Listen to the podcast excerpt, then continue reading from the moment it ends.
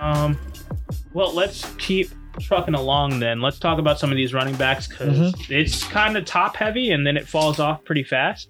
Yes. But there are some really decent names. I've got 11 guys on my list here that are notable, and I've got two restricted free agents, just standard restricted free agents. So if I am reading that correctly, it does mean that these guys can go talk to other teams, and then their current team has a chance at re-signing them. Right. Simple as that. Yep. So let's start with the big fish, the guy that everybody is probably going to be clamoring for, Aaron Jones from Green Bay. How do you feel about him? What do you think that he should do? What's his market going to be? I think his market is, should be, if anybody needing a running back, I think he's going to be the sought after guy to go after. You know, that's everybody's going to be going after him. I can't say he can name his price because running backs don't have as much leverage that they once did, just based on how the game is being played now. The only reason why I said that he probably could name his price is because he's still only 26. So if you keep him on a short-term deal, say a 3-year deal, I would say that any team would take that with him only because he's already proven himself. Even if he does fall off a little bit, it's a little bit, and he's going to be in the same realm as a lot of other running backs, just with maybe an extra $1 million, $2 million on that cap charge. Right. So I know that is a lot in this year, especially with the salary cap going down. But for any team that can't afford it, I think that he's going to be a really well sought after guy because he brought a whole new dynamic to Green Bay's offense when he took off, and I was very surprised that Green Bay didn't really latch on to him sooner. So you think, yeah, and the fact that he's a free agent is like, and I'm not hearing necessarily that he's coming back to Green Bay is quite a head scratcher for me. I think the only reason is because and I do know that the other Jamaal Williams is also a free agent, but they drafted AJ Dillon last year. And I know that Aaron Rodgers has gone to bat for AJ Dillon time and time again. Okay. He really likes him as a kind of a bruiser back. And I think that Aaron Rodgers is operating under the impression that either Aaron Rodgers is about to get his deal completely restructured so that he has a lot more guaranteed money moving forward, or Green Bay is about to go really hard into getting him extra weapons on the offensive side of the ball. I think those are the only two options for Green Bay right now. So if they do end up losing Aaron Jones, they're going to go into the draft, get one of these other guys, maybe Travis Etienne, maybe some of these other running backs that are coming out of this draft, and then really get a young wide receiver and possibly still get another wide receiver because they do. I think they have Devin Funchess coming back next year because he took that COVID year. And then they've got a bevy of wide receivers in the free agency to go after. So Green Bay has a lot of options right now. So I think that if they're thinking that Aaron Jones might be a little bit too rich for them, they're happy going in with AJ Dillon and whoever else they can find in the draft and in free agency. Yeah, I could see that because, like you said, they have AJ Dillon, which they was trying to bring on the last couple weeks of the season. Yeah, he got a lot more touches towards the end of the year. Kind of screwed me over. Right. Still got Jamaal Williams that's still there, and of course, you know, Devin Funchess is coming back. Alan Lazar, who can more than likely will be re-signed. Yeah. And the question is, do they run it back or do they add something to it even more? I think they have to. I was gonna say Green Bay has shown to be more progressive in their movement, so they always add somebody else. But they didn't last year. That was a problem. That's the whole reason why Funchess was actually it. They just didn't add anybody beyond him. Yeah, but even Funchess was like, okay, like that's, so you had Funchess and you had the rookie. I'm just going. This is what these were. That's what L. And they brought in Robert Tonyan. Again, Aaron Rodgers is saying F that. And was completely successful with it. He was. I don't know what the complaining is about. I'm not saying that Aaron Rodgers hasn't complained. He, at least publicly, about it. He's always said that he's never really had an issue with what has happened. But I watched the draft where he was on the kind of telecast with Pat McAfee. Okay. And I watched, he got off like he was scheduled to do when it was about 10 picks before, And everybody was just sitting there, and they're diehard Packers fans in the chat. Everybody's kind of watching what's happening. Mm-hmm. They trade up and go for Jordan Love, and almost everybody lost their mind. I almost had an aneurysm. Like, what are you doing? Everybody was almost guaranteed you guys were going wide receiver. Doesn't matter if you traded up to get a wide receiver, stayed where you were to get a wide receiver. You gave something up to go get Aaron Rodgers' successor. So I think that put a lot of pressure on Green Bay as the organization to really show, hey, you guys can get it done. And you guys did the exact same thing that you did the year before. I find that odd, considering that's how they got Aaron Rodgers. I just find it to be the oddest thing for him to have it. I'm like, dude, this is how they got you. I get that, but I think that's what probably pisses him off more is like you went out of your way to get me, and I've been showing you all of this. They didn't go out of their way to get him. Well, he technically failed. You're right. He fell to them. But it, like you have me as the successor. I'm here, and I've given this city everything. Like, he's been there just doing his job. I would never, and this is coming from a Bears fan.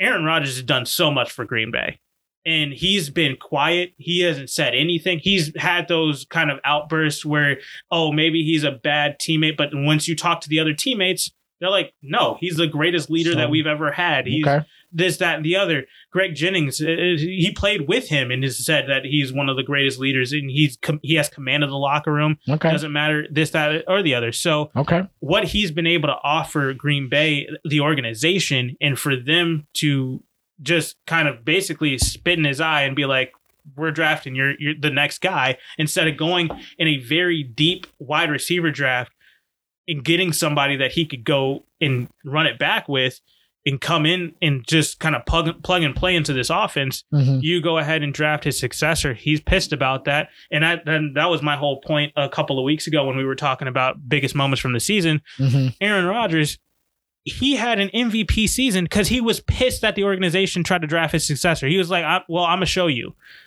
And he did. And he's been showing you. Time and time again, he's been showing Chicago time and time again over his entire career. And I don't see why you would ever try to draft his successor at this point, knowing that Aaron Rodgers is hell-bent on continuing to grow his legacy in Green Bay. He wants to be there, but he doesn't want to be disrespected by these people. Because I don't believe... because. I think that over the last few years, Brian Gutekunst, who is the GM over there in Green Bay, he's kind of shown that he's a little bit inept at building a team or taking what you have and getting it to that you've gotten this team to this point. Yeah. You're constantly in the playoffs every single year, except for when Aaron Rodgers gets injured. Okay. And then you're also always a contender. You're right there. You're either in the divisional round or you're in the NFC Championship game year after year. You got to get that last step. I understand. I just personally, I've seen this already. I've seen it with Brett Favre. Aaron Rodgers. This story is. I mean, you know, let ESPN tell you the story. They'll tell you, oh my God, you've never seen anything like this before. I did. It was called Brett Favre. I mean, everything he's going through. It already had happened with him involved. I'm like, I don't understand. It's a part of the game. Because my question would be, okay, Aaron Rodgers, when will it be a good time for Green Bay to finally go and get a quarterback to add to the team just because they may want to look into their future? I mean, granted, you don't have to be falling off. Brett Favre was not falling off when they drafted him. And that's fair, and I get that. No, I understand. I'm having an issue with his disposition with the organization. Like, what is your, I understand. This is the thing. Your issue should not be they drafted a quarterback. Your issue should be they didn't draft any wide receivers. That's what I'm saying. Because that's where I'm like that. This is where I've been in complete agreement with a lot of people. Is like, yes, this is what NFL organizations do. You have to look for the future, and I completely respect that. But in a draft where outside of the there's no other real quarterbacks that are going to be coming in this year. You just lost in abysmal fashion to San Francisco in the NFC Championship game. You got absolutely routed in the NFC Championship game. They always do. Yeah. Except for the Bears. Exactly. And then what you're looking at moving forward from that is okay, well, really the biggest issue is we couldn't stop the run. Let's either go get somebody on the front seven to bolster that, or get me some more weapons, because I can't, even though Devonta Adams is a fantastic wide receiver, he is up there with one of the greatest wide receivers of this era right now. Right. He's got that talent. He can't do it by himself. He's getting double teamed on every single route. He does. And he's still getting you 1,200 yards. But when it comes to the playoffs, you're playing the best defenses in the NFL. You can't do that week after week after week in the playoffs. You have to have a number two, somebody that you can relieve. Thinking back to New England's run, Chris Hogan, Danny Amendola, those number two guys. Like, it wasn't Julian Edelman and Wes Welker the entire time. There was always that number two guy who out of nowhere had an amazing game in the middle of the playoff run. Right. That's never been anybody for Green Bay. And the fact that you know that, and everybody in Green Bay, everybody in the NFL, everybody who even vaguely watched the NFL knew that Green Bay just needed another offensive threat. And you went and you drafted the successor in the first round instead of getting somebody in a deep wide receiver draft, grabbing that guy, and then also completely in second round going to get a running back when you already have a good tandem at running back. And then also, instead of trying to get a wide receiver at any other point, rounds 3 through 7, you went with all of these other guys that never even saw the light of day, except for, I think, Robert Tonyan, who was he a rookie this year? I want to say yeah, but then I want to say no. I don't know much about him. I don't know. And that's the thing. It's just like, I apologize. We just didn't know you were going to hit me with a Robert Tonyan question. I think that he was a rookie this year. I think that might have been their 3rd or 4th round pick. So at the end of the day, I just think that Green Bay has kind of slighted Aaron Rodgers, and that's the reason why it's even up for discussion for if Aaron Rodgers wants to be outside of Green Bay right now. Is just because you guys aren't you. Brian Gutekunst has had time and time again to show that he's willing to put something together, get another guy for them. And I know, yes, you went after Devin Funchess to try to bring somebody else in, but at the end of the day, he didn't play, and you still had an opportunity to go sign somebody else, and you didn't. 3rd round pick? 3rd year. Oh, really? Yeah. Okay. Came out in 2018. Jeez, I had no idea. Yeah, that's what I said. He was there the whole time. He just came. He just called. His number was called this year. I mean, he showed up. So back to running backs. Aaron Jones. I think that he would fit just about anywhere. I know the only teams that really are in dire need of a running back are Atlanta and Pittsburgh. Yeah, but that's nothing. You know, I'm not saying that those are the only guys go after him. It's fair to even start with saying these are the teams that I think are in dire need. What came to my mind is the teams that I can see where this man actually lands has nothing to do with teams that are in dire need. Yeah. I'm talking about it's really, this makes sense. This is a good fit. I have a homer pick of all. I have 2 homer picks that he would fit fantastic in. Go. You got the floor. My hometown team, Chicago. I would love to see him there because I don't, and this is not to knock David Montgomery. I love David Montgomery. He has done fantastic with a horrible offensive line. And he's been able to have 1,000-yard season after 1,000-yard season. And being behind Tariq Cohen, he was still able last year to play fantastic football. This year, he's getting everybody's best shot, and he's coming out, and he's still putting up fantastic. He never goes down on the first touch. Like, he's played fantastic football. I just don't think that he is an every-down back like Aaron Jones is. I would love to have David Montgomery as that change-of-pace guy.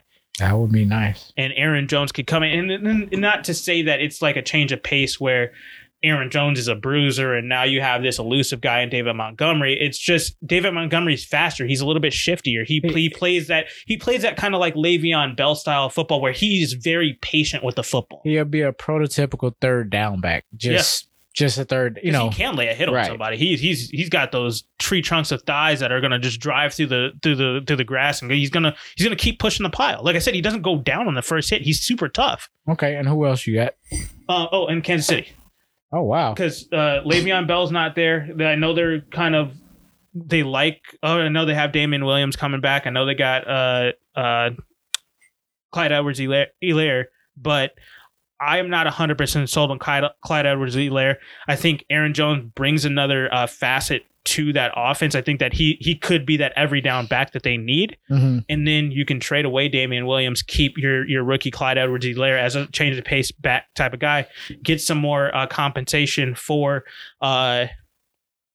Damien Williams, and then go ahead and use some of that draft capital that you may get back for him to go get offensive linemen or somebody to help bolster the defense in certain areas, defensive back, something like that in this draft. I think that would be Kansas City's kind of best option if they are looking to upgrade that running back position at any point.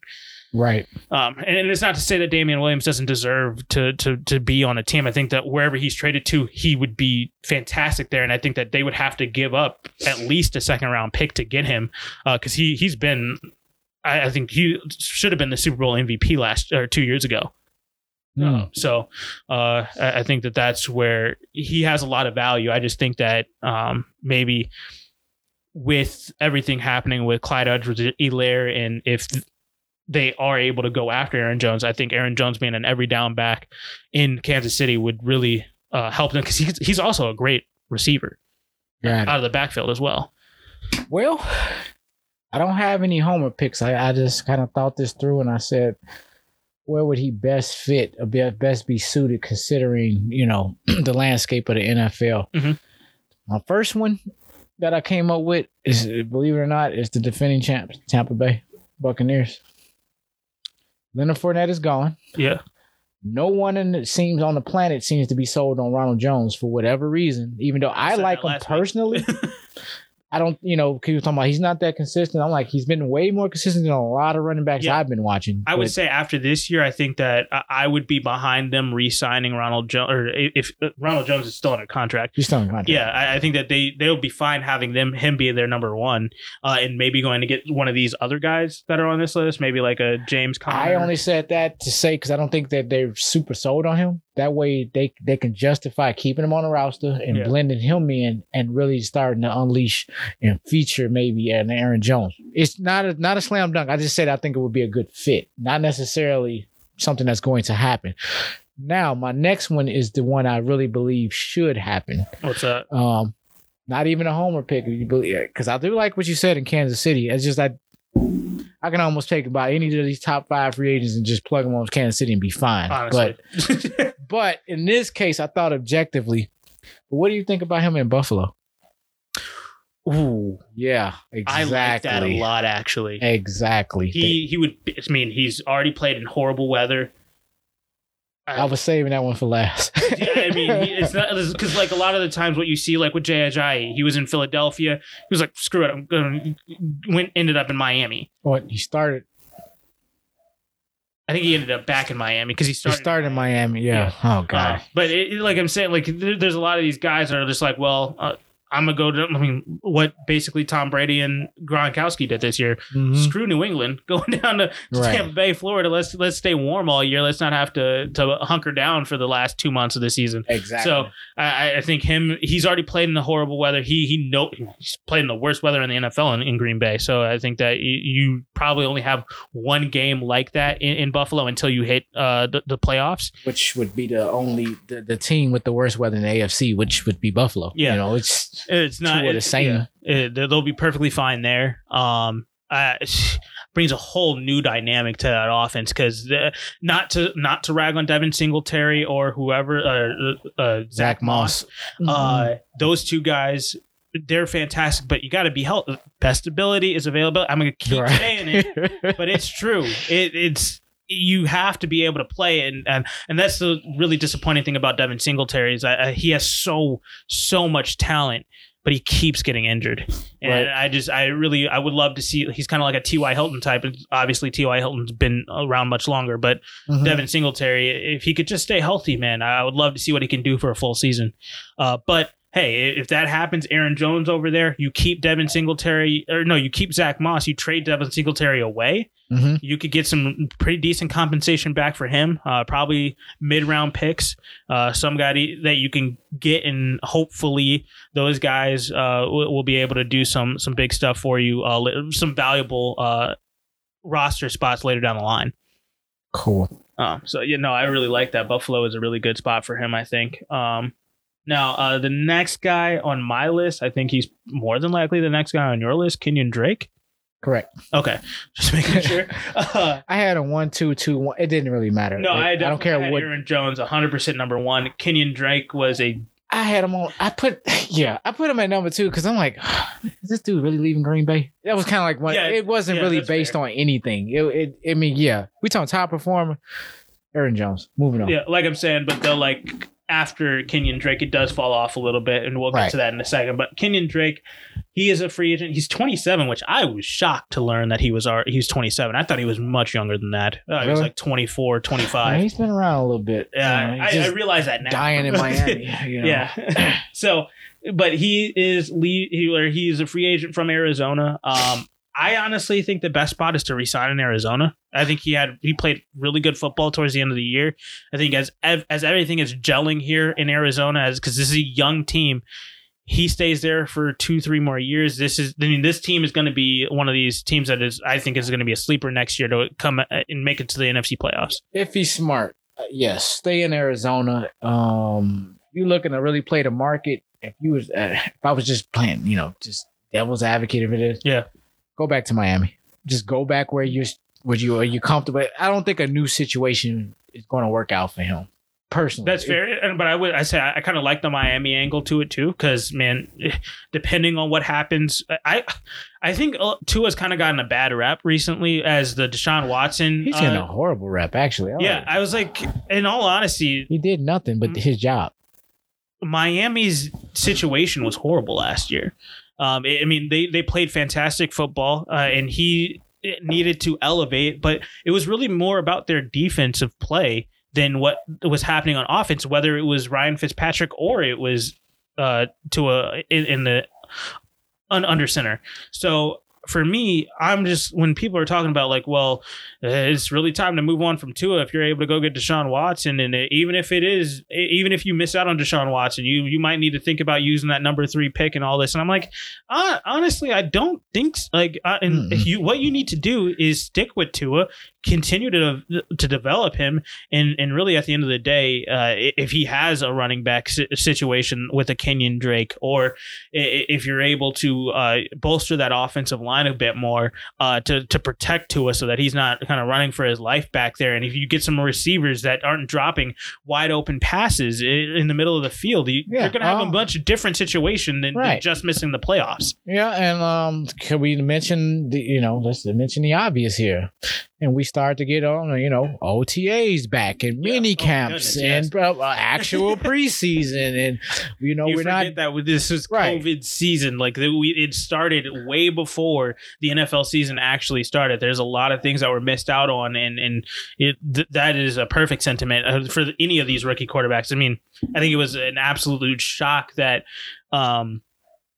Justin Herbert played so well, and the reason why it was so shocking is because he literally only had 4 weeks of practice basically before he was in prime time playing, and it was 15-minute notice because it was a medical situation to Tyrod Taylor for him to start. So yeah, I mean, you hit the nail on the head with that. But I think that Miami's situation is going to be much different next year. Everybody's situation is going to be much different with being able to have OTAs and have preseason practices and whatnot. Yeah, but let's America, could we stop on the souring of David? This was, remember, it was the big guy we were talking about, and we were all tanking for Tua 2 years ago. And thank you, and now you got him. And he's here. Let's have a little bit again, patience, people. And your franchise has made a turn. win across this year. There has been no lose for Miami. You didn't make the playoff. That's the one thing you didn't do this year. Bill Belichick. A tree that actually worked this year. Brian Flores. He's really. Brian Flores has been fantastic. Did he win Coach of the Year this year, or did Sean McDermott win that? That's a good question. You have to pull that up. You have to pull that up. Come on, statistician. I'm sorry.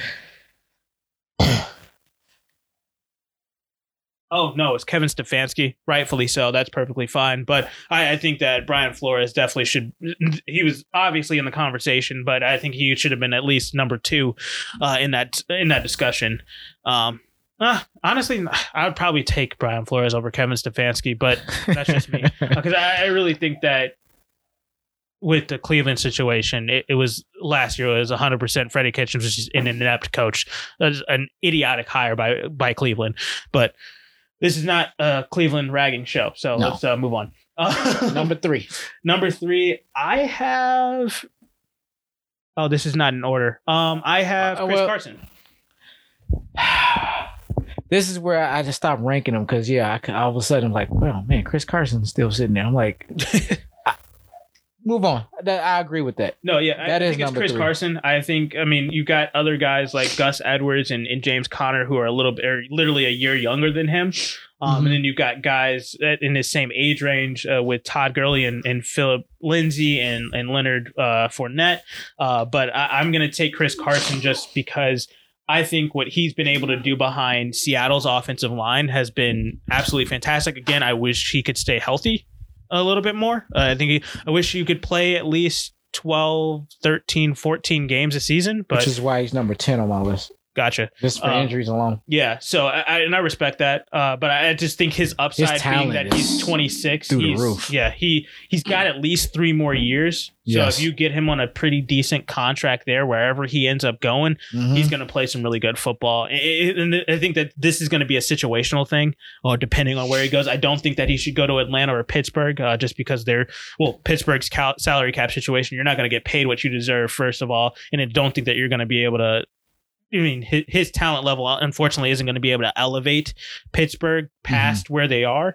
And Atlanta, they're kind of in a rebuild mode. I think that he needs to move on to somebody who's already kind of primed and ready to have him come in, plug and play, and just go play football, run downhill, and stay as healthy as you possibly can. That's what he needs to focus on. I'm getting a strong premonition. Kansas City, San Francisco. Oh, no, I like that. Depending on what San Francisco... You have no idea why I said that. Why is that? Think about San Francisco's situation all last season and with their run game. Everybody's injured. He would just fit in. Oh, fair. No, that's funny. Okay, that's all I had. It was a sad joke. Yeah. Okay, moving on. I fit in perfect. If he does, if he can stay healthy, and they're moving on from Mostert and some other guys over there. Whoever. Don't say that. Sorry. That is affecting my fantasy team. Oh, God. But if they are, then I think that Chris Carson would fit in well. Again, it's really just about them putting together an offensive line that can protect him and then open up some holes for him. And if he can stay healthy and not take as many hits in the backfield where they're just really teeing up, ready to lay into him like they have been in Seattle.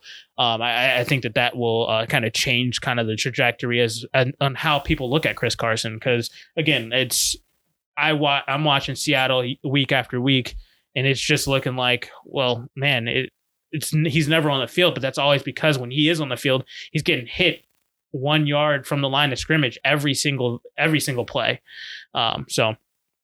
But he is kind of like one of those David Montgomery types where he's just not going to go down on that first touch. He's always going to do whatever he can to fight for extra yards. And that's what does tee him up to get those concussions or have a bum shoulder or twist an ankle here or there. So, it always comes with the territory. But do you have anything else to add on about Chris Carson at all?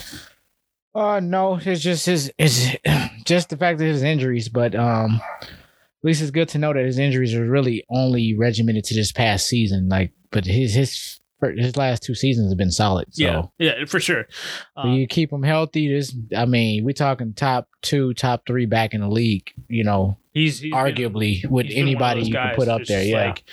He's for any of you fantasy buffs, he's always a tier 2 wide receiver. After those first 4 or 5 guys go off the board, he's right there to be talked about on getting taken in the second round, third round. Yep. So yeah, that's definitely one of those guys that I had to include. I would probably put Leonard Fournette at the number 4 position then. That's funny. He is number 4 on my list, okay. But I had a different number 3. But that doesn't matter. It's just funny. Sorry. Le'Veon Bell. See, and I respect that, and I really hope that that's the case. But the reason why I have Le'Veon Bell so low is just because I honestly feel like with him being 28, he's up there. You're at that point where a lot of teams are going to be like, "Oh, you're past your prime," air quotes there, as you're 28 years old as a running back, and there's so much talent in the draft that it looks like he's going to end up after the draft just going to wherever he can be a backup. So that's not why I got him at 3. I looked at this and I'm like, considering what his talent was, if he could get in the right situation, I'm not saying Kansas City wasn't the right situation, but he was, I don't think he necessarily needs to be on a super team either, you know, where I would say, you don't necessarily need to be on a super team type offense that is not geared toward, you know, or looking his way first, you know, and he's not the focal point of that, because as you can see, we may see him play, we may not see him play. So, but his talent does not reflect that. And based on who he is, not so much, you know, his situation, he was in the Jets. I'm like, I don't hold that against him. I'm like, because I don't see anyone transcending being or playing for the Jets outside of our best rendition of Frank Gore. Timeout. Go ahead. Not the Jets. Playing for Adam freaking Gase. That is the issue. Because Frank Gore took off, air quotes there, as he is trying to got an extra 200 move yards up those knees there for the Jets. But one extra touchdown. I mean, a lot of guys, there's some fantasy guys that had to pick him up in the last few weeks just because you needed somebody, and he was somebody that you could definitely plug and play in there, because after they got fired Adam Gase. and that's how much fair. It's just speaking to, I don't take that away. Le'Veon Bell's numbers had took a massive hit based on his situation. Yes. You know. And then again, that's 100% his fault. He decided to chase the money and go to. Exactly. He wanted a payday. And now he got paid. Now if he's looking for a ring, is there a market for him? So close to it. The market is thank you. And the market is very, very, it's getting smaller and smaller for that little window of opportunity. Only because of his age, and that's where he's 28. And I know how these NFL GMs are going to look at it. You're 28 years old. This is literally, you got possibly 1 or 2 more years left. Whereas there's a lot of guys that can play 31, 32. I mean, Frank Gore's playing until he's like, what, 50? So, like, Jesus. So, I mean, you never really know. And I'm hoping Le'Veon Bell has at least 3 more years left in him, because I would love to see him in a situation where he's just ready to win. And it's because, I mean, you're thinking back just before he signed with the Jets 2-3 years ago now. He was the number 2.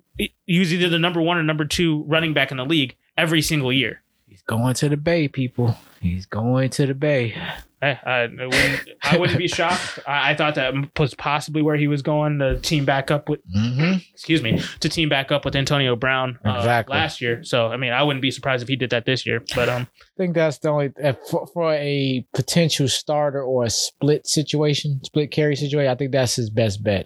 Anything else, he'd just be, I think, as a role player trying to make a roster and trying to stay on it for the rest of the season, just simply be based on necessity. You know, that for what his production was, they can possibly find 2, 3, 4 other guys that can be, you know, basically in a running back carousel on the team or running back committee, you know, and who wants to be a part of that? Well, speaking of Tampa Bay running back situations, let's talk about Leonard Fournette here. All right. I would take the pay cut to stay in Tampa Bay if I was Leonard Fournette, just because you're running it back. Let's go do whatever we can. But if he is looking to, hey, what I just did here in Tampa Bay, somebody needs to pay me and make me the number 1. I can see him doing that too. Maybe he tries it in Atlanta. He tries to revitalize that run game. Maybe I'm thinking he rolls the dice, or he either pulls the lever and, man, he runs the trifecta. That's what I think. Miami. Okay. He's a Florida guy. Stays in Florida. He never leaves. Yeah. No, yo, he has a ring.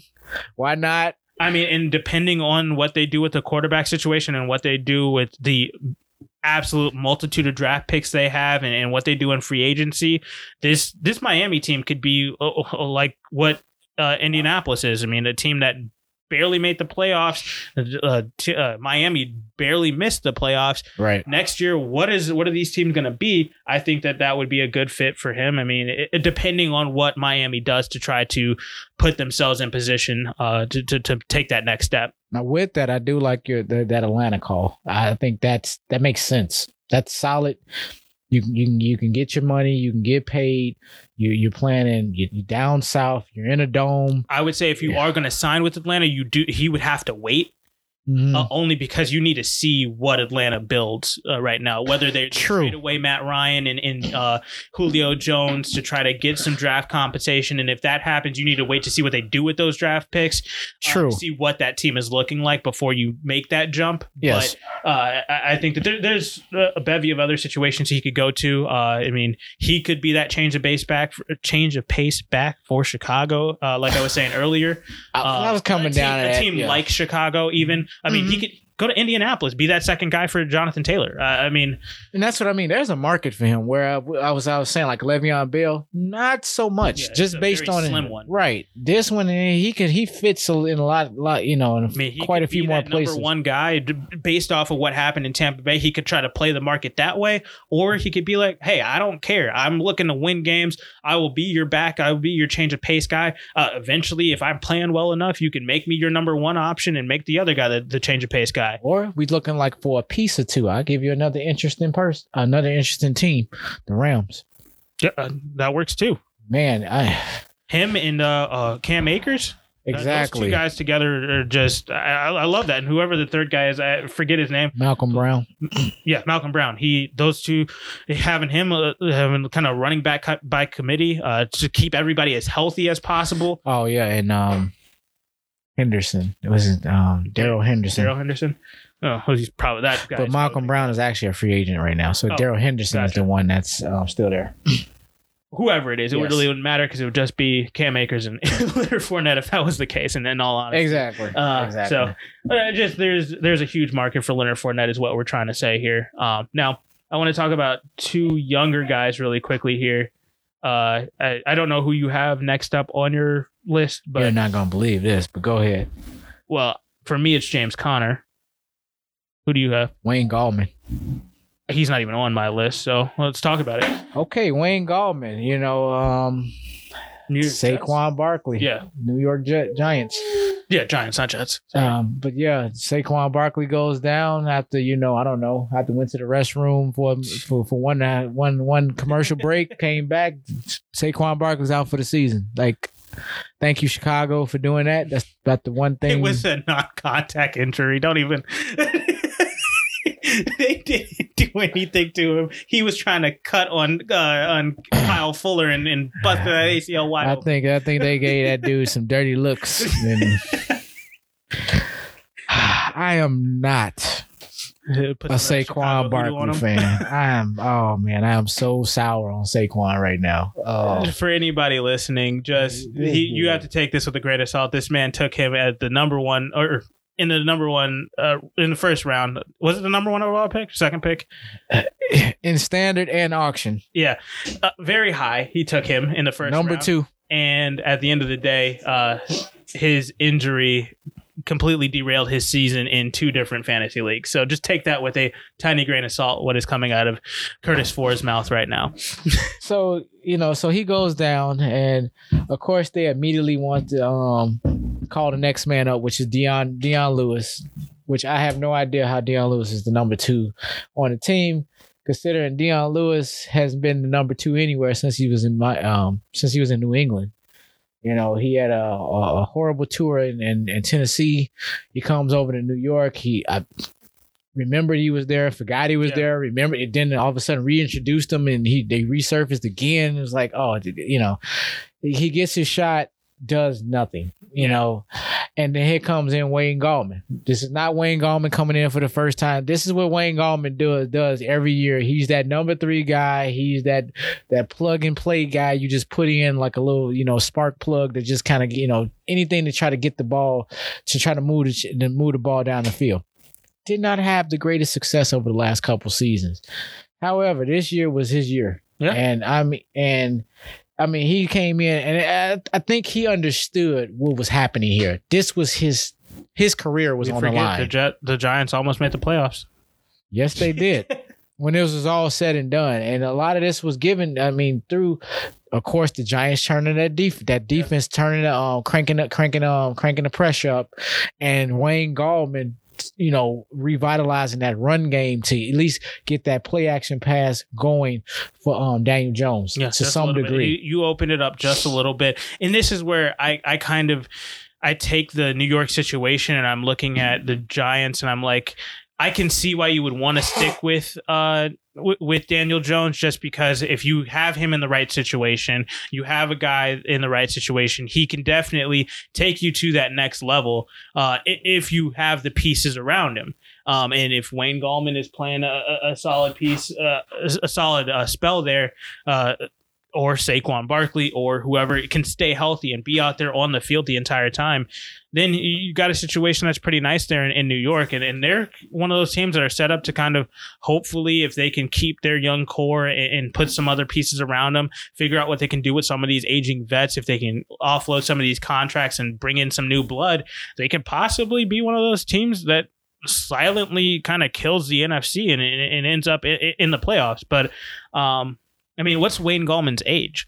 He's 26, so he's young. He's young as all. He's very young, yeah. And I mean, and piggybacking off what you're saying, the best fit for him is New York re-signing him. Yeah, I because you're gonna want an insurance policy for Saquon Barkley's what is it? His knee, ankle? I think it's an ACL. His feelings. I don't know. I don't know what that even got. It's your hurt. Feelings and his knee. My feelings. Gosh, oh man, this is like. Sign Wayne Gallman. Oh my goodness! If I'm New York, I'm all in on Wayne Gallman. Yeah, I respect that. I think that Wayne Gallman definitely would bring a different. He continues to bring that consistency to that New York run game. I think that they would need to at least have one more guy. I think that New York needs to do a 3 running back system only because you need to figure out. You need that contingency plan for Saquon. He's been injured 2 years in a row now. So you really need to make sure that you have that insurance policy. I'm really interested to see what New York does with Saquon after this season. I think that's aggressive. A little on a super aggressive. I agree with it, but from an NFL standpoint, right. I would crank the volume down just a little bit to the fact that Saquon has somewhat lost the featured back role, and that they go to split carries. We got because I think that's what I was saying. Because I think Gallman at least earned the right to get half the snaps or half the carries until Saquon can. One, not that he needs to earn it back, but I think he needs to earn it from the standpoint of his health, not so much of his performance. If he can show that he's going to be healthy and stay on the field for increase at least 12 his snaps, then but I think Gallman has more than if there's 24 snaps to go around, I think Gallman should get nothing less than 10 of those. It seems like you watched Wayne Gallman a little bit more than I did this year, because after Saquon Barkley went down, I really didn't watch New York's run game that much. I was really looking to see how Daniel Jones responded. Right. So what? Just if you can enlighten me, what do you think Wayne Gallman is kind of like a change of pace back for Saquon? Is he kind of the same guy? He could technically be that guy, but the way in his run, the way that Saquon runs, I think from the eye test aspect, is going to look like a change of pace. But I think it gives a different feel because it seems like the holes open up a little bit more wider when Gallman's in the game, as opposed to when Saquon's there, they just stack the box. You know, it's just how the defenses respond to him more so than what the offensive line is doing. Guys, but the defense kind of disrespect Wayne Gallman a little bit, right? And I think Wayne Gallman has taken full advantage of that. And I mean, I watched it. It wasn't like he was just hitting the holes and just untouched and going for 18, 19 yards. I mean, he had a 4.6 yard carry, which is solid. Exactly for who's Wayne Gallman, you know, exactly. And that's what would impress me. I mean, I've known him for several years. Anything over 3.5 yards per carry, you deserve to be a starting running back in the NFL. And 4.6 on really a completely suspect offense right now. And then the line, I don't even want to. Oh gosh, 4.6. That's actually a crazy stat line. Wayne Gallman, you completely convinced me. I would definitely take Wayne Gallman over James Conner at this point. Wayne Gallman, I'm sorry that I didn't even have you on my list. Let me finish his number. 147 carries, 682 yards, and 6 touchdowns with a 4.6 yard average per carry. Okay. That's solid. And that's why he's at number 5. More consistency in between the 20s. Right. Gets a little bit more yardage. I mean, not even more consistency. I would probably hope to see, and this is probably more suited to their offensive line. Right. Is just New York needs this. They just need more big plays. I was going to say, could we please be fair? This was the Giants. Yeah, that's what I'm saying. 682 yards is 1,600 yards, really. Yeah, no, this is not to rag on, because 142 yards or 147 carries and 682 yards, a lot of people would be like, anywhere else that was okay. You had you're number 2 running back in the NFL. Right. But in all honesty, with that 4.6 yards per carry, you're really looking at a guy who I think New York has a lot to. They really need to fix that offensive line, just because not even for just Wayne Gallman or for Saquon's sake, mm-hmm. they really need to do it for the offense as a whole. Because if Daniel Jones could have a second to think in the pocket and not have to feel like he needs to scramble so much, because he's not really built. You saw his quirky little run back when he played Philadelphia earlier on in the year, and he stumbled away to the 10-yard line when he had a clear path to the end zone. Right. You're looking at a guy who's not really a runner, but he can run. It's kind of like it's like Matthew Stafford. He's a guy who has the athletic ability to move out of the pocket, but you don't want to have to rely on that for any given down. That's really, I like Wayne Gallman being in that situation there. I think that re-signing him to stay in New York with the Giants there, that's definitely a good situation for him. If he is looking to go get his money, man, there's a bevy of places he can go. If he, let's not stay too much on. We're probably boring people with Wayne Gallman, but that's how we're giving it to you. You wanted the numbers. You wanted the inside story. Look, this is it. Wayne Gallman, this is where the value is at. Well, let's talk about the 2 restricted free agents here. We got Gus Edwards out of Baltimore, who had a pretty decent season. Not make my list. Go ahead. But that's because he's restricted free agent is why he didn't make my list. But Gus Edwards had a pretty decent season. I know they ended up drafting J.K. Dobbins, which I wish they would have used him a little bit more. In all honesty, you brought up Gus Edwards. He actually. It's a good nice segue. I think when you say Wayne Gallman, I think of this guy. They're almost the same.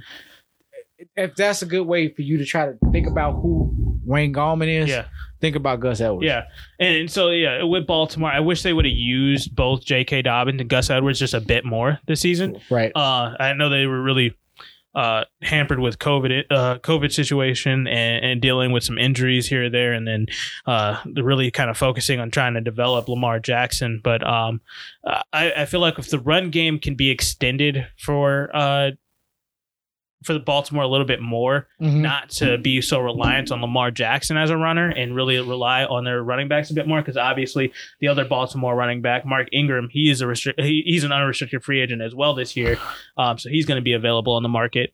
But Gus Edwards, man, I just think that his situation, he's one of these guys that I think if they can open up that run game a little bit more for him, he can probably take it to that next level and really kind of take off over the next few years. Well, 144 carries, 723 yards, and 6 touchdowns. Yeah, just like Gallman, and he had 5 yards per carry. Yeah, like I said, these dudes are almost the same, and. Yeah, like you've seen one, you've seen the other. I think that whoever signs him, Baltimore needs to match it and keep him. I think I would be shocked if he didn't try to get his money this year. Right. Because at this point, whatever the offer sheet is, I think Baltimore has to match it and keep him on the roster. Because I don't think that they can do it with J.K. Dobbins. Okay. So. That's that. And then the other restricted free agent, Philip Lindsay, out of Denver. Ah, yes. So he undrafted free agent goes to Denver. Had a fantastic rookie year. Was up there in the running for rookie of the year, and then kind of had a pretty silent second, third season. His second season, really, he kind of. I ended up drafting him on a fantasy team because I saw him his rookie year, and I was like, this dude is going to take over. Then they had some offensive line injuries, and the whole Drew Lock situation. What are they going to do here?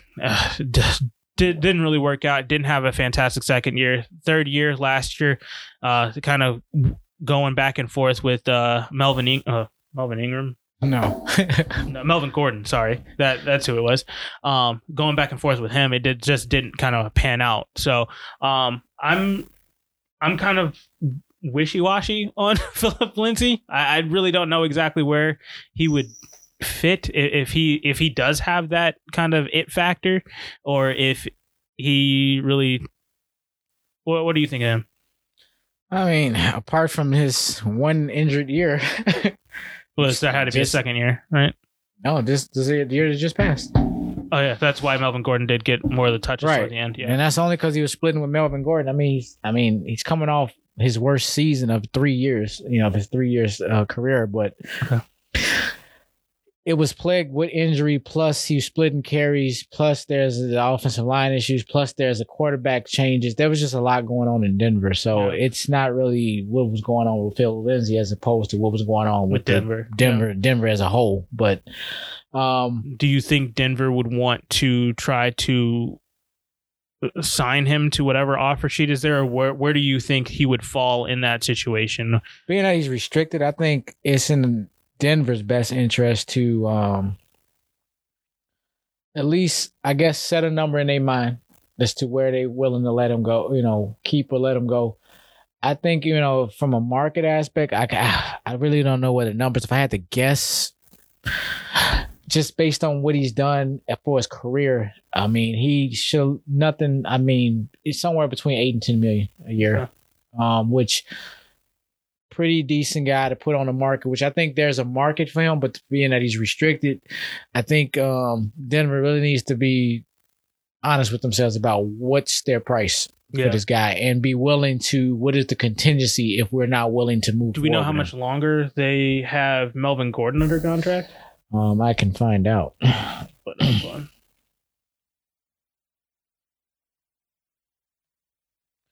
Let's see here. But I think there's definitely, I think it's probably going to be more in his interest to probably to be re-signed back in Denver, because whatever it is going to be at the market value. I don't think somebody's going to underpay him or like going to underbid him, which would be kind of like trying to help Denver out, Yeah. Well, so Melvin Gordon has a cap hit of $9 million this year, just under $9 million. And this is his last year. He only signed a 2-year deal with Denver, so I mean, we only have one more year. I would say you possibly try to trade Melvin Gordon, clear up that cap space, or as much cap space as it would give you. I think then his dead money hit would be $6.5 million, and they may be actually that can be a viable option based on they may not be too sold on what this just the split carry thing was, and it did work to a degree, but it didn't seem like that was where it just didn't look that the offense looks so. That's not the nucleus of where they running their offense. It's not through this run game. It's supposed to be complementing it, but it seemed like it consumed their offense. Like that was all they kept talking about was because of that poor quarterback play.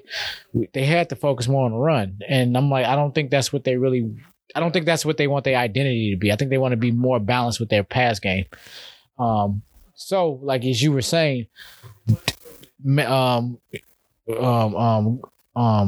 Gordon would be he would be the one to be able to get the assets back to actually build around that offensive line, to build around Philip Lindsay. Because I think Philip Lindsay was, you know, he's been solid all the way up until this year. So the question is it COVID? Was it no OTAs? Yeah, no mini camps? There's many questions. Was it Melvin? Because Melvin Gordon's there as well. You know, it could be all of the above. We got all these rookie wide receivers. You know, we got all these young quarterbacks, and it's just Denver's just in that. They just wanted these young teams, so they need to really ask themselves, what direction do they really want to go in? And because they really have all the keys, they just need to figure out what direction that is. So they're a little bit in flux right now, but it's the off season. I mean, this is what they have this time to figure it out. I mean, thank goodness they have to figure it out. I don't have to figure it out. Their situation right now, it shocks me that they're in the running for Deshaun Watson, because they're such in flux. Like, I really feel like Houston kind of missed on the whole Deshaun Watson situation, because I feel like Indianapolis really would have been the best, where you could have got a lot of assets back for him there. Obviously they still have the opportunity to trade him to Miami and New York and get a lot of assets back. But outside of that, those are the only two teams you can really get a lot out of right now. And I don't think you can get as much back from Denver. You can't get as much back from Chicago. You can't get as much back from any other team that's really in the situation here. So, and if Miami kind of hunkers down and decides, hey, we're just going to sit here and go with Tua, then they're sitting in that situation. Does New York just say, F it, we're going with Justin Fields at this point, take one of those guys, or let's run it back with Sam Darnold in a new situation and see what he can do there. They have so many different options there. So I think that Denver kind of being in that running for Deshaun Watson kind of doesn't – it not that it doesn't make sense. Obviously, they want a new quarterback, and they could give up something for him.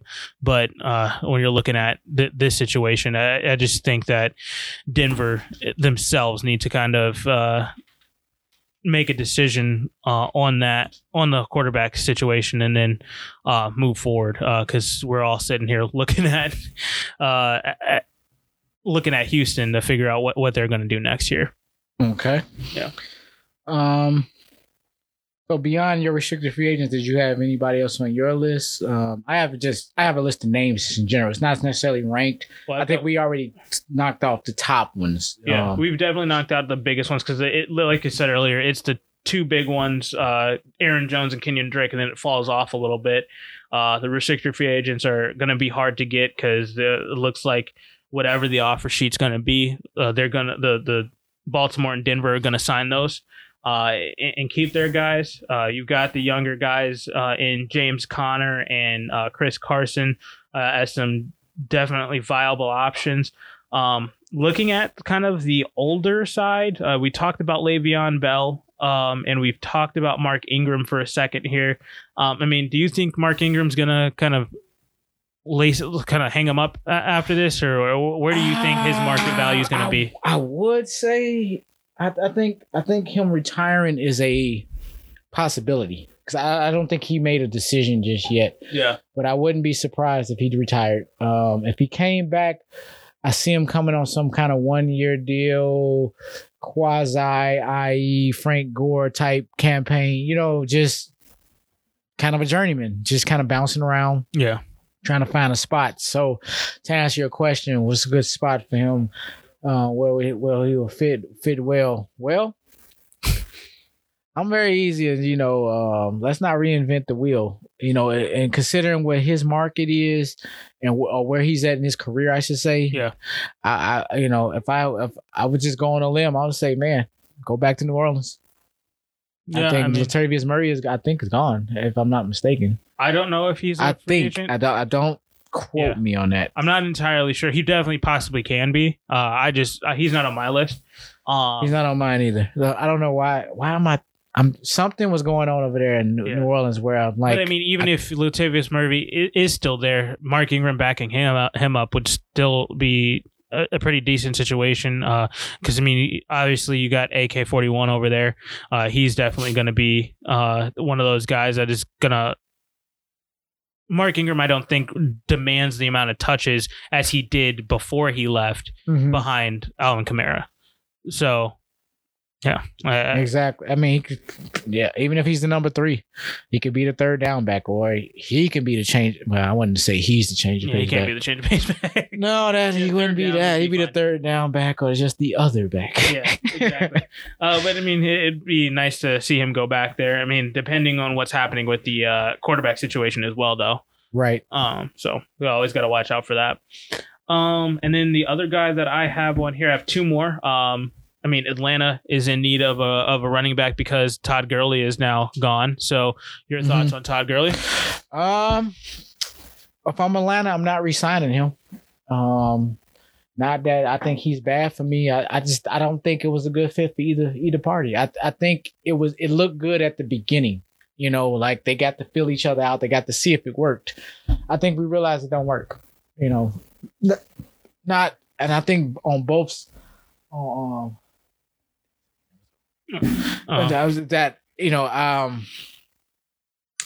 I see it. I think they had this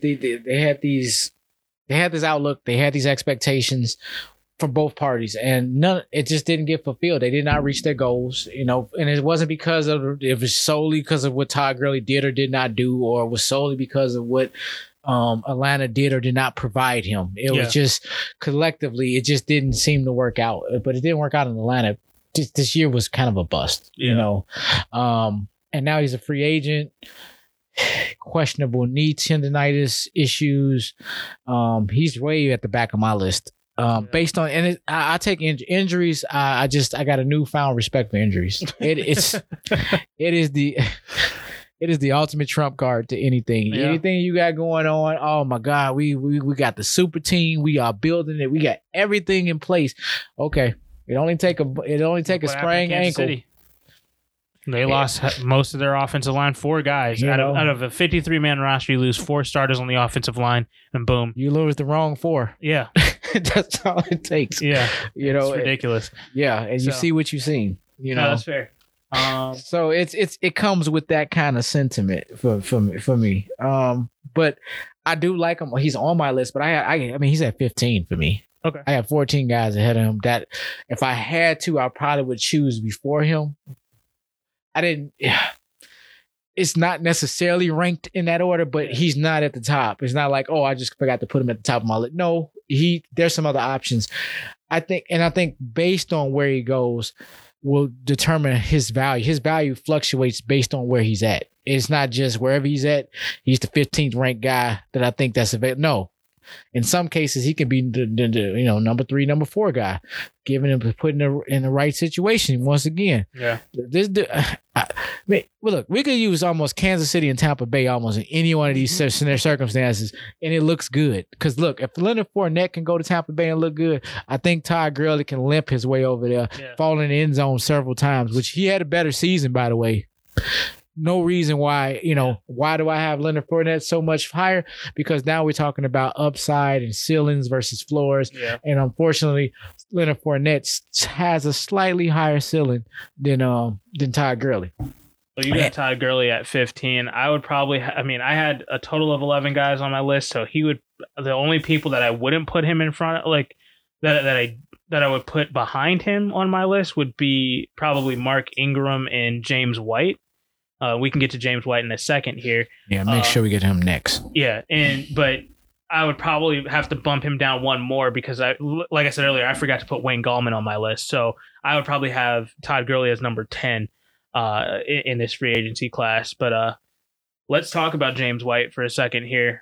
He's 29 years old, so he's right in that situation where he's one of those older backs. Once you hit 30, your career is basically over. Do you think he goes back to New England, or does he try to go chase a ring with Tom Brady down in Tampa Bay, or where would he fit, or does he retire? Does he call it a career? I would have said I think he's gonna do what other New England running backs have done, and they tested the market and they moved on. I.e., Deion Lewis. Was a prime example. Deion Lewis was James White, or James White was Deion Lewis at one point. So let's fast forward it.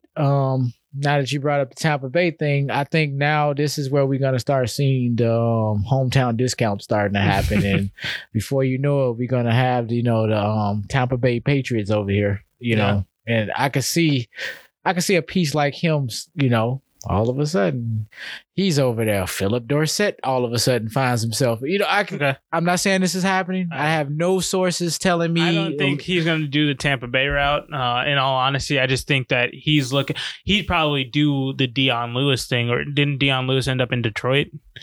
Probably. Yeah. I think he's going to go to a team that's in need of a running back, put him as the number one, and just, I mean, they're not going anywhere. And that was going to be the point, because for like a Dion Lewis, they were finally getting their payday. Yeah. So they already had the championships. He already got a ring. So yeah. I don't think he's going to ring. A Super Bowl MVP as well, but went to Tom Brady. Yeah, we're not going to, you know. I'm not going to dwell on it. I mean, him and Leonard Fournette got something to talk about now. Just saying. But with that being said, yeah, I see him more being a journeyman. I said I can see him going to Tampa Bay, just kind of trying to, you know, bum off a ring if they was able to convince him to come over there. But I see him taking a payday and going somewhere to kind of like pretty much revitalize his career, you know, and you know, I think he wants to play some more years and wants to play at that competitive level. And he's already won a title. He's done all that. So I don't think he's necessarily ring chasing at this point. I will tell you, I think he's going to chase that payday, though, it's best way as possible.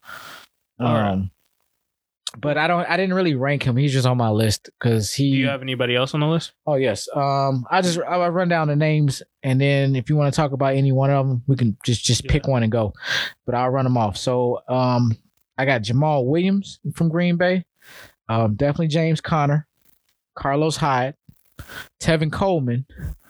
My dark horse, and no one I talked about because you thought Saquon Barkley got out of the season quickly.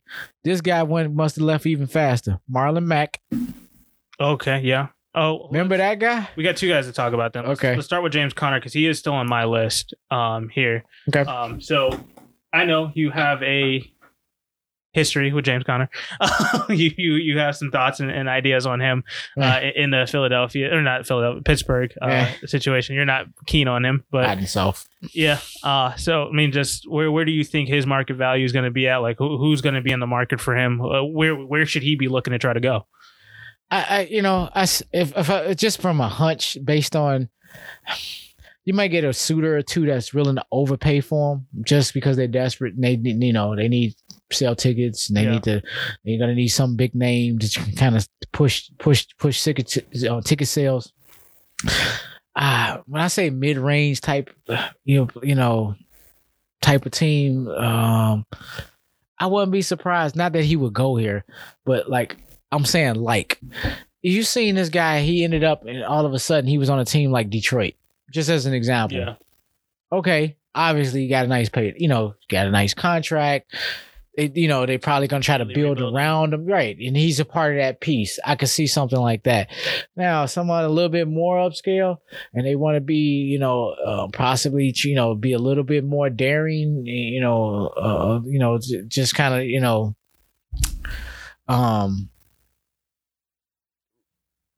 or looking for that piece that might kind of make them almost a playoff contender, or just all of a sudden they just kind of that 6-7 seed now, based on him.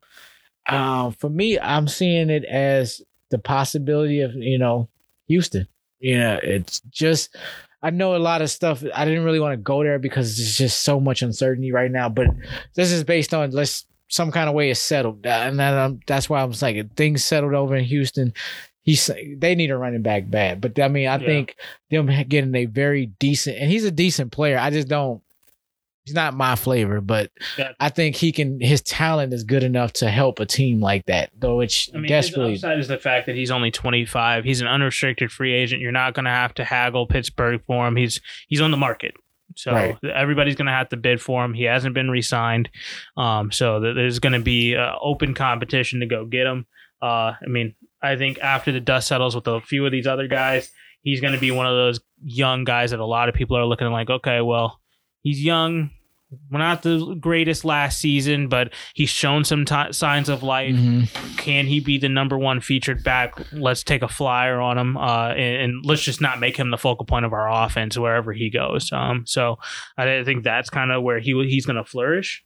I'm not exactly sure what team that's going to be, though. It can honestly be just about anyone. I don't know if Houston's going to be...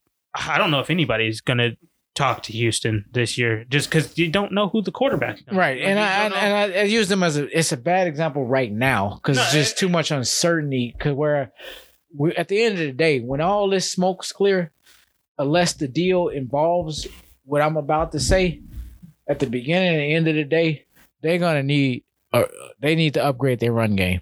That David Johnson's not enough. David Johnson needs help. I'm not saying David Johnson is done. Yeah. He just can't be the featured back. That's not...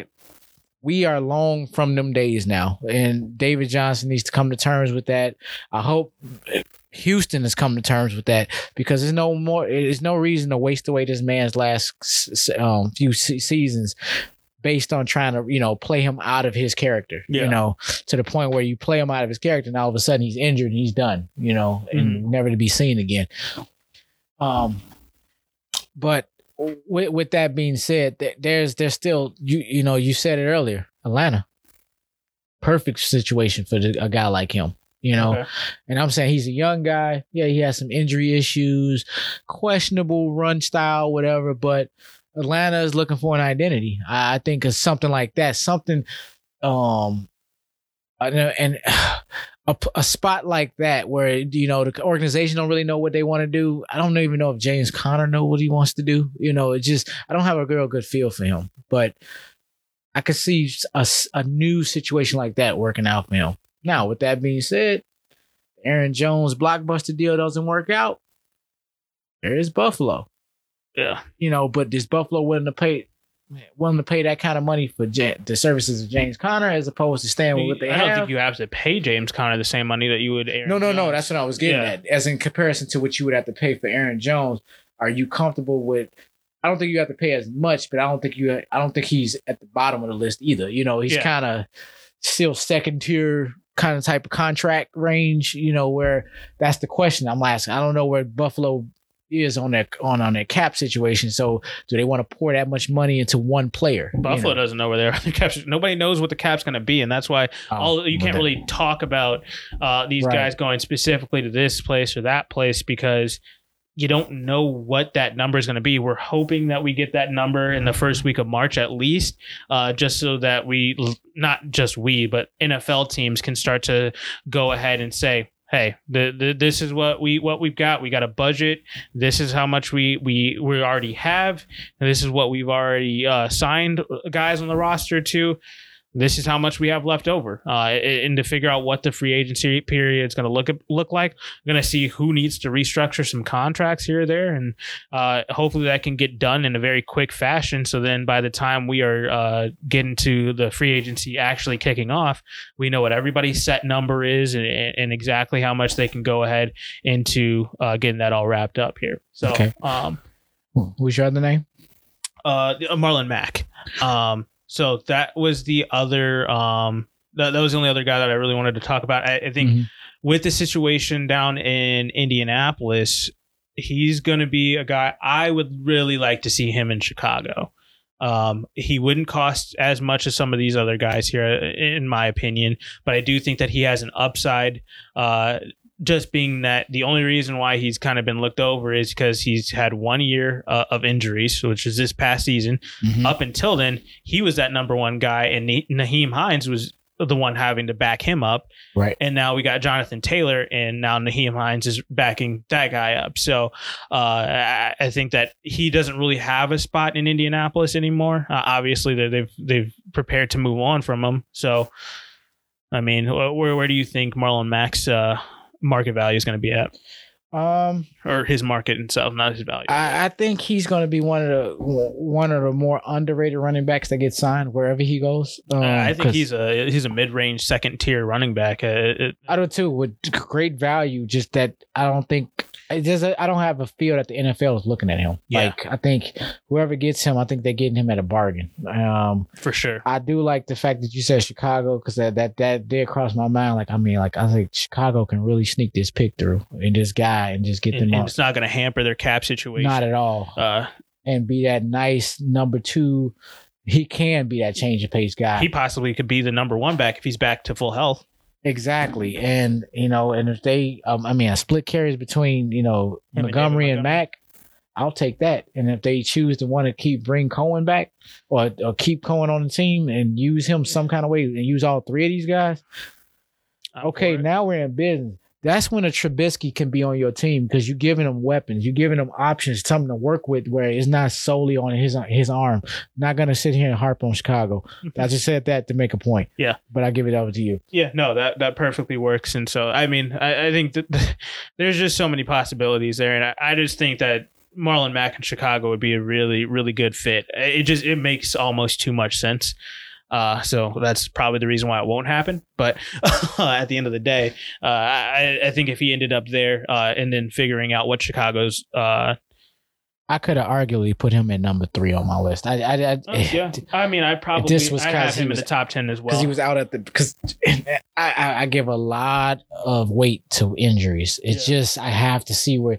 Especially if you're injured and you're coming back and now you're a free agent. It's just, that's a legitimate question mark. Or you've had multiple injuries going into that final year, and then you only had one year that was semi-decent as well. It was just that final contract year. So my last 3 people to round off my list, and I ended up with 17 different guys at this point because I think all of them were notable.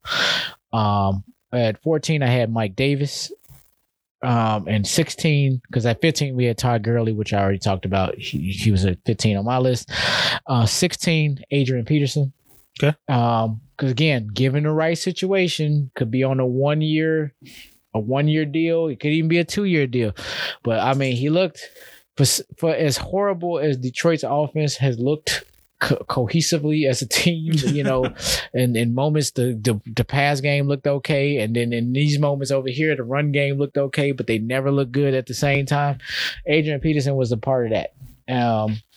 So with that, I think that there's still value for him. I mean, he still was able to conjure up 604 yards and 7 touchdowns last year. Yeah, I mean, he's for his age. I don't know which team would that have not helped. I honestly think he should stay in Washington. Oh, he wasn't. Was he in Washington? I thought he was in Detroit. Oh yeah, he used to be. He moved. Yeah, I would like to see him back in Washington. It almost seemed like he was in the same team. Yeah. when he was on both of them, it's the same guy. It's really dependent on what Washington does, though, because if Washington ends up moving off of Alex Smith, which it seems like they're about to do, and then. If they move off Alex Smith, Chicago needs to jump on that as well. He could be another guy that they're able to go after. But again, not talking about Chicago right now. I need to move on. But it's just with the Washington situation, I don't see why they would want to move off of Alex Smith. Maybe they don't. And maybe they keep him as a backup because we discussed this, I think, and we may have discussed this last week. Yeah. But I'll say this again.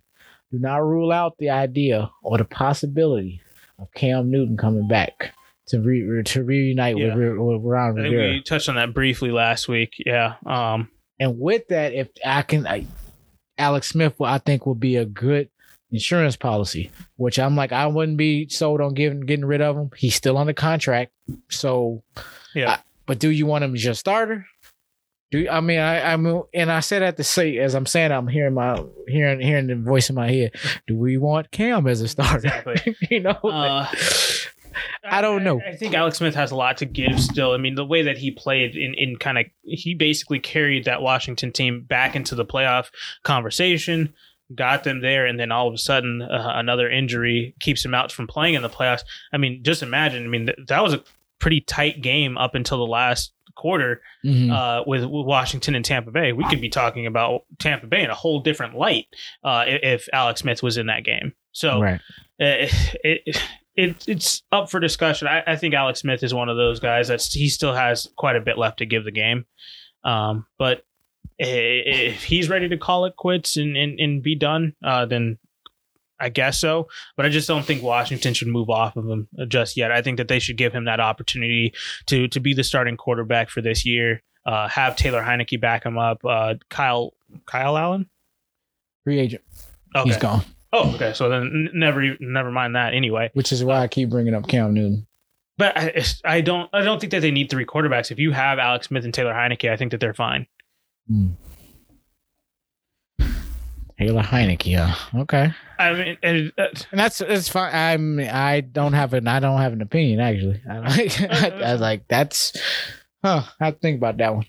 All right, well, let's quickly wrap up I think we're going to turn this into a two-parter. We'll talk about the defense next week, but before we sign off for this week, I do want to quickly get through offensive line and tight ends, kind of all into one. There's quite a few teams that need to bolster their offensive lines, whether it's guard play, tackle play, interior line, whatever it is. But there's really only a few. I know you're not big on offensive line names. No, exactly. But for any Buffs out there, I think the big names that are out there, Joe Thuney out of New England. He's the offensive guard, Trent Williams from San Francisco, Russell Okung, Alex Mack from Atlanta, and then you got Alejandro Villanueva out of Pittsburgh, mm-hmm. J.R. Sweezy in Arizona, and then I have one more on here. Where is it? David Andrews, the center for New England as well, is a free agent. So these guys, I think definitely Joe Thuney and David Andrews from New England should be a couple of guys that are really sought after, just because the way that they've played and protected Tom Brady for so long, that's been fantastic. And then we'll also jump into with Pittsburgh as well. I think Alejandro Villanueva being a tackle that is leaving, possibly could retire, but more than likely will try to get one more contract somewhere else. That's going to hamper Pittsburgh just a little bit, and in the protection game for Ben Roethlisberger, depending on if they even keep Ben Roethlisberger. There's so much QB movement that hasn't happened yet, so there's so much uncertainty there that it's really just kind of up in the air. These are just some big names that are going to be out there that I think need to be people need to keep an eye out for. Stories we're going to be revising over time. No, this is going to be something where I feel like for us, we're going to be continuously every week bringing up some big deal that happens, whether it's a trade or something. And then once free agency officially starts and we have those big names start to roll off, that first episode that week, that's going to be a big one. So yes. We're going to be rolling off a lot of names, a lot of ideas. Fun. And I can't wait till we start doing some kind of division preview episodes as well. I mean, there's going to be a lot of stuff that are going to come out of here. But quickly, I only have 4 tight ends. Do you want to just run through that really quickly? Sure. Let's go with your 4. I have a list of 10. The 10 does not matter. Just whatever the 4 is. Let's just go over that. Sorry, I have 5. So really the 2 big ones. Gronk technically is a free agent this year. Yep. But he's already talked about re-signing with Tampa Bay and figuring out how that's going to work. He's not going anywhere else. So the only big one that I have he's super young. He's 26 years old. Hunter Henry. Of course. He's got the injury history, and I know that's one on my list. Oh, I was going to say he's probably pretty low on your list due to the injuries. But, no, he's number 1. There's not many other people. There's no other tight ends. Exactly. And I would take him in a heartbeat if you should. Chicago, please. Yes. I was going to say, because we're moving off of Jimmy Graham. He's retiring possibly after Kansas City. I mean, take 2. Why not? I mean, man. Travis Kelce and Henry. I'm going as a super fan mode right now, but no, seriously, there's a market for this guy, yeah. And I think Chicago, there's a real viable spot for him. Yeah, doing that dual tight end set with Hunter Henry and Cole Kmet, because I think a lot of people from the Chicago tree here just haven't really given Cole Kmet his due. I know a lot of people are big on young guys like T.J. Hockenson, but you got to remember. Tight ends and wide receivers, I mean, unless you're a first-round wide receiver, you really don't have a fantastic first year. Right. Most of the time, your first year, you have to learn the complete new language of their offense. You have to learn their whole route tree, and you have to figure out, especially if you're at a team that's a little bit unstable, where you have different offensive coordinators, different head coaches year to year. It takes you a little bit of time to figure it out. So I think Hunter Henry, he's going to have a huge market. He's going to be the biggest tight end out there, in my opinion. And so it's going to be interesting to see where he goes. The oldest tight end on my list is Jared Cook, out of New Orleans. He actually made your list. That's interesting. Okay. Big drop in the playoffs, but do you think he's going to retire? I think there's a good chance. And that the reason why he didn't make my list is, like, I don't know what he was going to do. Yeah. And it was more like an asterisk, but he didn't make my list based on that. Not anybody who hadn't made a decision yet on what they were going to do, I put him in there, but I think he's going to retire. I don't see there really being too much of a market there for him. Right. I don't see any team kind of going out of their way to sign him. At the end of the day, if he doesn't retire, and he is just a free agent sitting there after the dust settles with the draft, and then that second wave of free agents that happens after the drafts. Right. After that settles, if he still says, I want to play, I want to be on a roster, he can be the number 3 tight end on somebody's roster, but I don't think he's going to be anywhere. I don't think that anybody's going to be clamoring to try to get him before any other big position they need to fill. Okay. Now I got two Tylers to round out my list. The number one that I have is Tyler Kroft. He's 28 years old, out of Buffalo. Do you think he just returns? I think so. I struggle with him making my list to the conclusion that he did not make my final cut. Okay. And it's just more of I'm seeing him more on a downcline, and I'm not exactly sure. I don't got a good feel for Tyler Kroft at this point. Since he left Cincinnati, I think he's just been a complete and absolute journeyman, and that's fine. That just doesn't make number 3 for my list. Am I saying something that's... Is Tyler Eifert the one that was in Cincinnati? No, I think Kroft was there too at one point. Let me look it up. I could have sworn he was there as well. I know Tyler Eifert was there. Yeah, because when you said the Cincinnati one, I was like, that's got to be Tyler Eifert. I just don't remember Tyler Kroft in Cincinnati. Let me make sure. Maybe I'm right. 2015. Really? Okay. To 2018, he was there for 4 seasons. Really? Tyler Eifert replaced him. Yeah. You're making me second guess myself here. I was like, wait a minute. I know it's late, but yeah. But yes. Since he left Cincinnati, cause it's kind of like he went to Buffalo, and that was fine, but yeah. And if you really look at his stat lines, it's like he's every other year type. These are tight end numbers, so it's. He didn't make number 3. That's all I was really getting at. He didn't make my top 10 list, and this is the only list that I've had that only actually had 10 names. I could have went further, but he would have eventually got on my list. He could have top 15-ish, sure. But with that being said, my idea of him, I think he... To answer your question, I think he's just going to resign with Buffalo. Yeah, I think that's the best fit for him. Just the situation in Buffalo is way too good right now.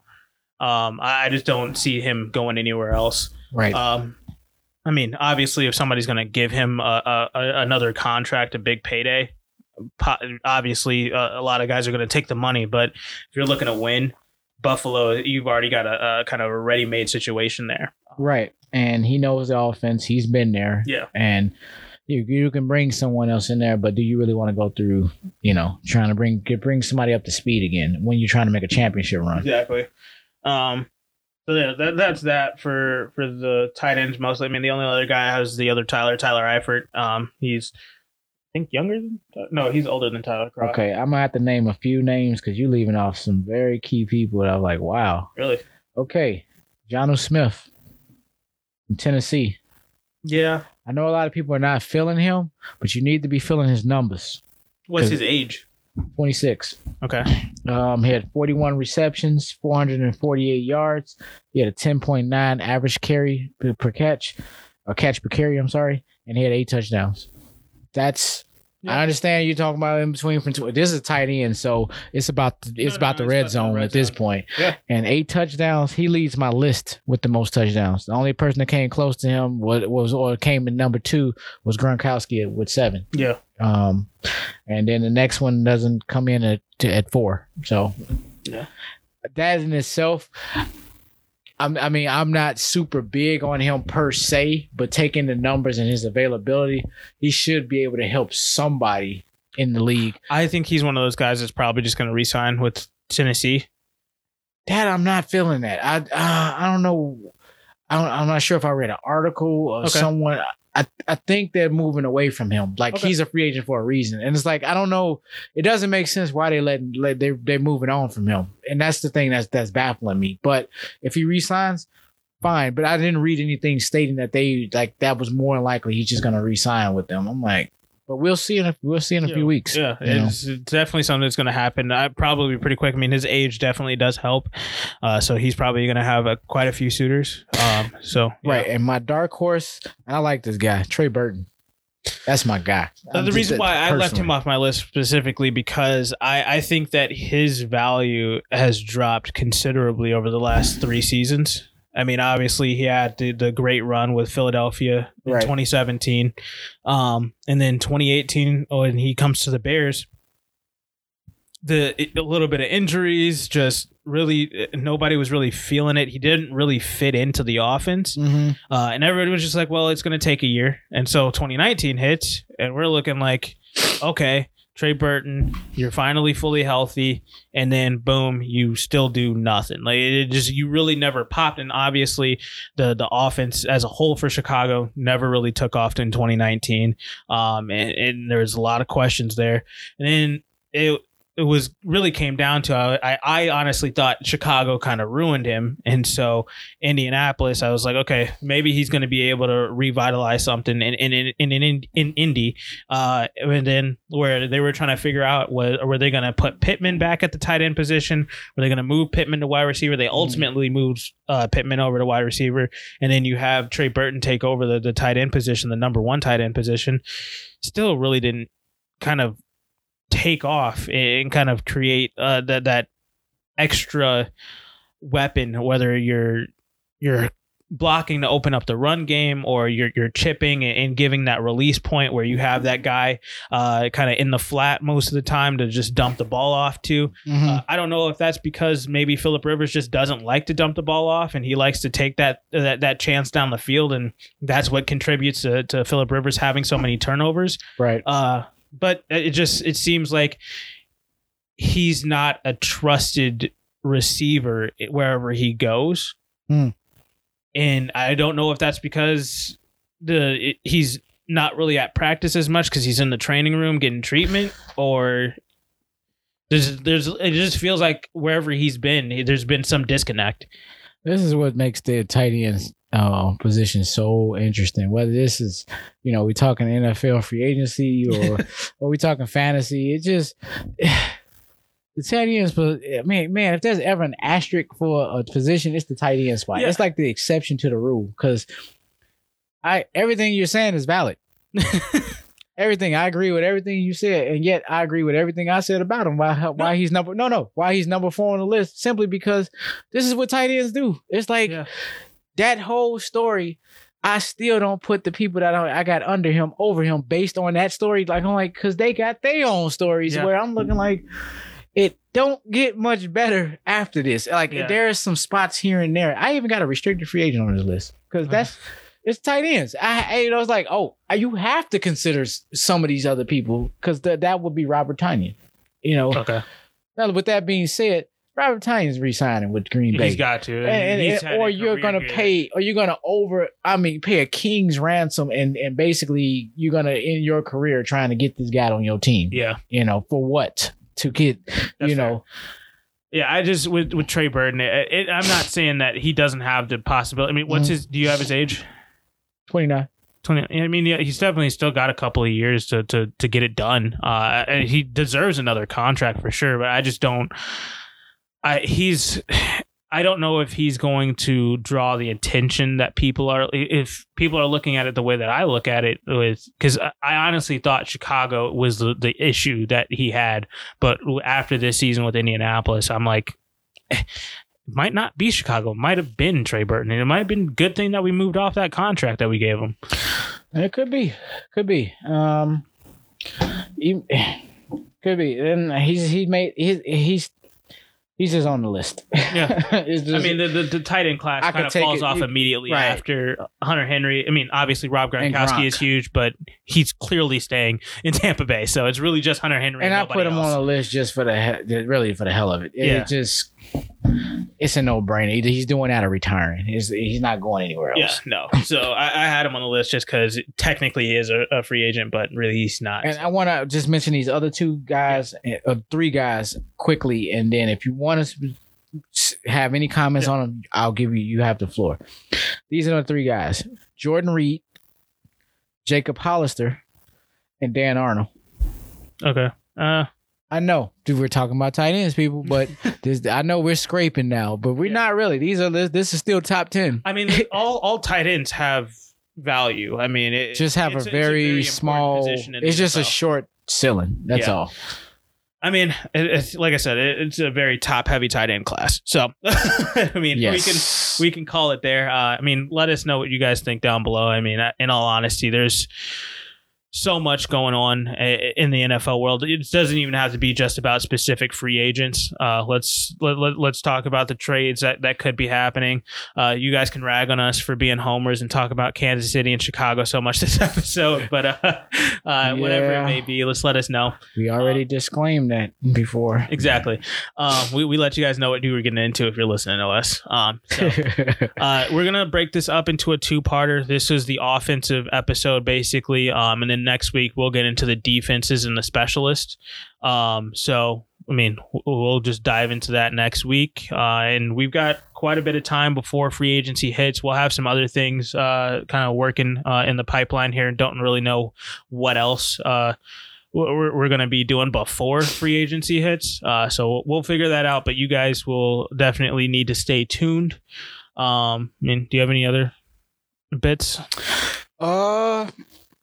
No, I mean, if we was honorably mentioning anything on the offensive side, I mean, I would like to just do a quick shout out to three fullbacks that's out there. Okay. You know, they actually still have those positions that do exist, you know. So we got Anthony Sherman with Kansas City.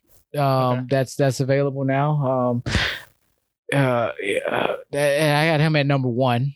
But I'm just hoping Kansas City just re-signs him. Yeah, I think that would be a great spot for him to just stay in Kansas City. At number two, I can't even say this guy's name. I don't know why I told him. It's Kyle Juszczyk. I didn't want to. San Francisco. Yes, from San Francisco's tight end. And then my dark horse is Nick Bellore from Seattle. Yeah. I just think these are three solid fullbacks for teams that actually, you know, power run games.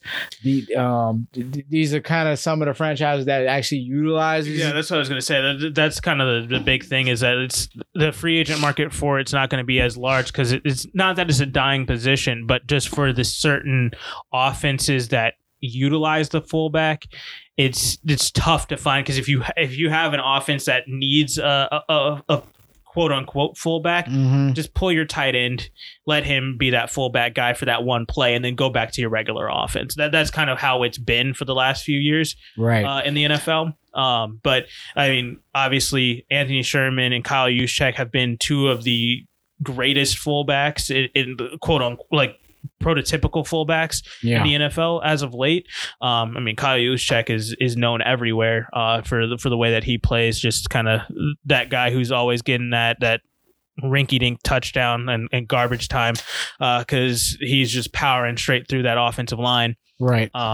But then you also have Anthony Sherman, who's kind of that gadget guy, he's got quite a bit of speed for the frame that he has. So I mean, definitely those are some guys that are going to be that could be well sought after. But it just seems like there's not many offensive schemes that are in the NFL right now that utilize them. And if you already if you do have a fullback, you're definitely integrating him into the, you have those types of guys, the Kyle Juszczyks and the Anthony Shermans of the world. Right. And so your offense is already tailored to that. So I think that they more than likely are going to stay where they are unless they're going to move on and kind of call it a career there. So, right. But I mean, definitely, I think you guys just need to stay tuned. We're continuing to just put out as much good content as possible. Like I said, let us know what you think down below. If there's anything specific you guys want us to talk about, and we'd love to just open these things up to discussions. Right. This is kind of what the show is based on. So yeah, I definitely enjoyed this conversation. Part 2 is coming next week, defenses and special teams and specialist positions, and yeah, we'll just catch you guys in the next one. All right. We'll see you then.